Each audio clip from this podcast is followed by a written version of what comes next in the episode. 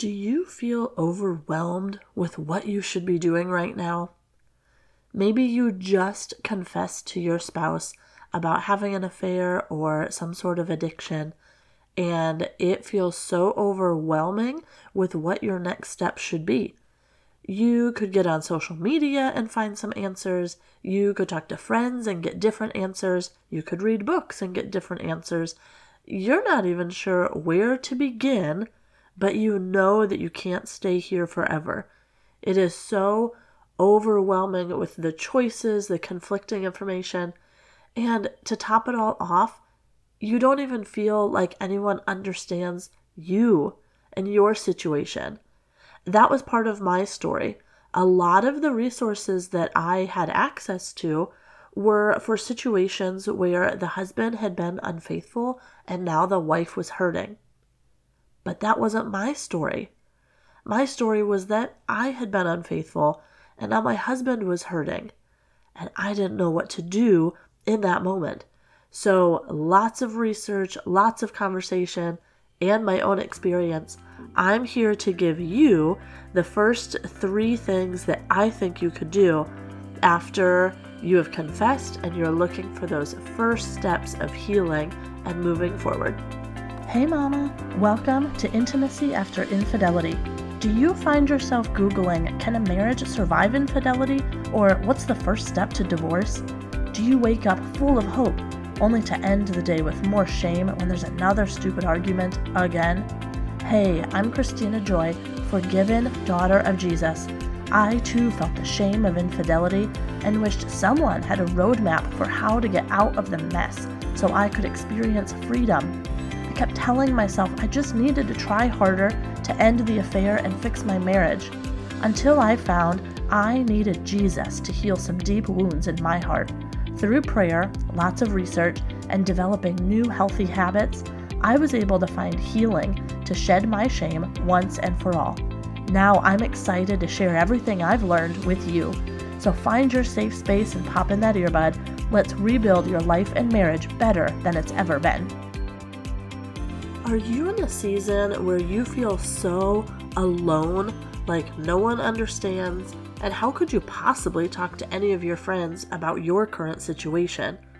Well, I want to invite you to come hang out with a group of Jesus loving women just like you. Inside of my free Christian infidelity recovery community, you will find that group, that sisterhood that gets it they have also walked in those shoes and they are willing to also encourage and hold people accountable. And we're all there together working on our marriages, working on ourselves and our relationship with God.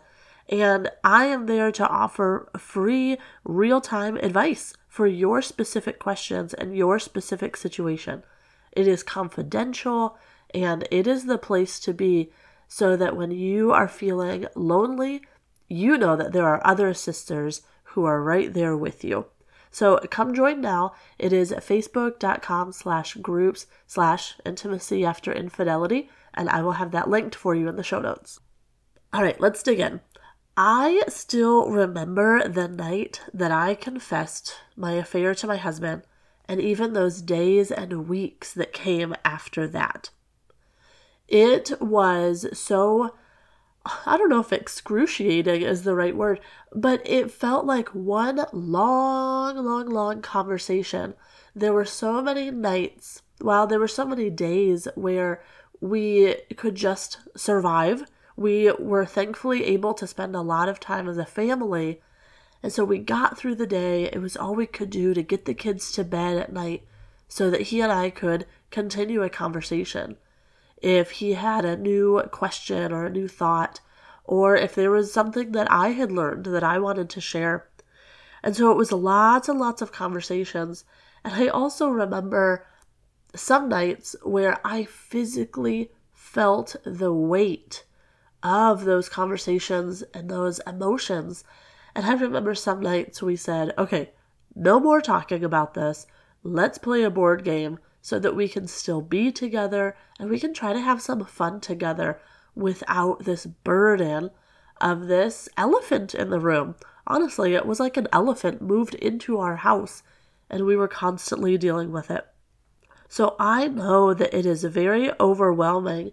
I was researching on different social media accounts, people that I trusted that had a reputable uh, title, like the, it was their ministry to help marriages. So I was researching on there. I was looking for different books, and I really, really just wanted to be able to talk to somebody. So I was Googling, you know, um, fair recovery or can a marriage survive after infidelity and you know how to rebuild your marriage after infidelity so i was searching and searching and praise jesus there was a lady that i came across that she was such a blessing because she took time out to talk to me and that was exactly what i needed she encouraged me she listened to me and she told me that I was not alone. That was huge. My husband also knew that I was struggling, and he mentioned that to one of his friends. Well, lo and behold, this other couple of friends of ours, they knew of another couple that had walked our same journey. And so they were able to connect us. We were able to meet in person and develop a, a beautiful friendship for such a hard time. But there were many days where I felt like I was alone because there were no resources that spoke to me. So, that honestly is why I'm here today, why I am speaking out to say, wife, sister, friend, you are not alone. There is no shame. There is healing and forgiveness in Jesus, but you are not alone. And so, let me walk through this journey with you if you have no other support. So, what I wanted to tackle today was three things that I believe will anchor you when you're not sure what to do. You're getting conflicting information and you just don't know what to do. You almost feel stuck and frozen in the middle of this healing journey. So, three things that will anchor you whenever that comes up and things that that are honestly I use the word anchor because it keeps me grounded, it keeps me rooted, but they are crucial to the healing journey. Okay, so number one, start having time with Jesus. You need to learn how to receive forgiveness and grace, and you need to learn how to give that to yourself. So, when I, even before I confessed to my husband, I look back and I notice that I had started really intentionally journaling, journaling and praying about a month before all this happened. And so I can see that the Spirit was just starting to stir my heart to prepare me for what was to come. But about a month before all this went down, I had become very intentional to get up early in the morning, before my kids, before my husband. I knew that I needed my alone time with Jesus. So for me, that was journaling and reading the Bible.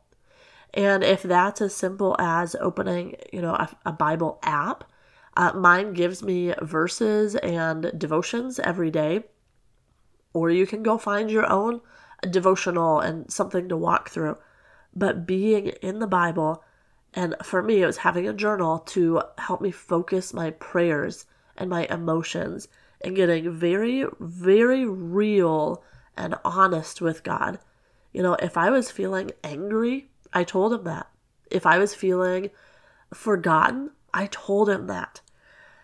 But I also had to work through receiving that forgiveness and what was my new identity. I remember journaling that question God, who am I? Who am I? Not just wife and mother and, you know, all these things on my resume but really deep down at my core, who am I? And do I believe that I have been forgiven and that I can still be loved? Am I still lovable? All of those questions that are very, very important to your heart and your soul. Please take those and sit with Jesus on a regular basis. If it could be every day, if it could be, you know, twice a day, however that works out for you. Okay, the second thing that is that you need to start talking with someone. whether it's a coach or a counselor or a very trusted, wise friend that can hold you accountable. I know that you are a very smart girl, but you cannot figure out this situation totally on your own. You need someone that's outside that can see the whole picture objectively, that they care about you and they want to help you, but they're going to be willing to speak truth and redirect when you start to get a little off course. So, if you're looking for someone to talk to, I would love to have a free call with you. No strings attached. Consider it me paying it forward. Someone did it for me. I would love to do that for you. To sit with you, to hear your story, to put my arm around you and encourage you and say, it will be okay. I know what you're feeling, what you're thinking, but I promise you that there will be a light at the end of the tunnel, even if you can't see it yet. And the reason that I offer my time here is because I know from personal experience that even if you're ready to jump into counseling, it's often a very long time before you can actually get in.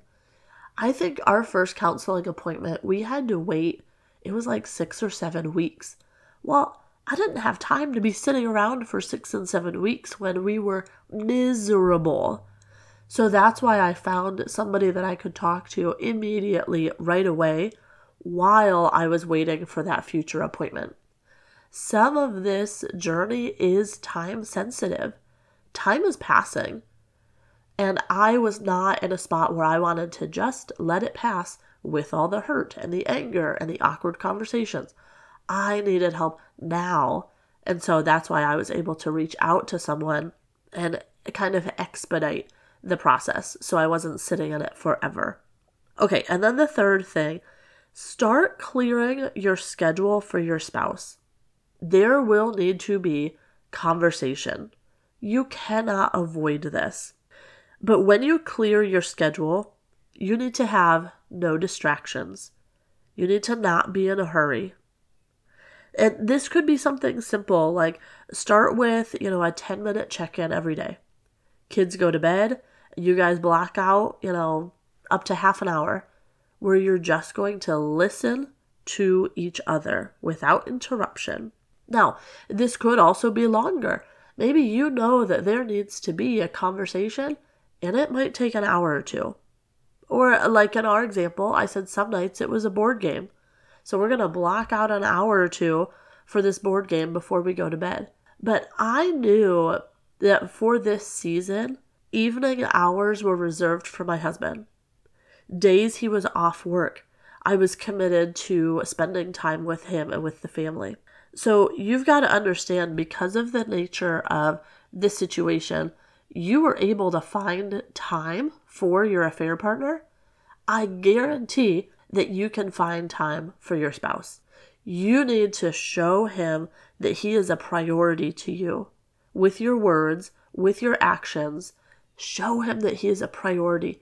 If you tell me that you want to save your marriage, what are you willing to do for that? If you want to rebuild your marriage and make it healthier than it's ever been before, what are you willing to do? Are you willing to sit down and start having personal time with Jesus, to dig deeper, to get below the surface level? Are you willing to talk to someone? And I was very selective who I talked to. We did not make some public announcement about what was going on, you know, to our church or to our family. No, this was very private. And so we were careful about who we chose to talk to. But are you willing to dig in with someone? And then finally, are you willing to clear your schedule for your spouse? Can you find that time, whether for something fun or something serious, but something that will show your spouse that you are here for him and that you are committed and you're willing to make the time and the effort to rebuild something new? So that's the encouragement I want to leave you with.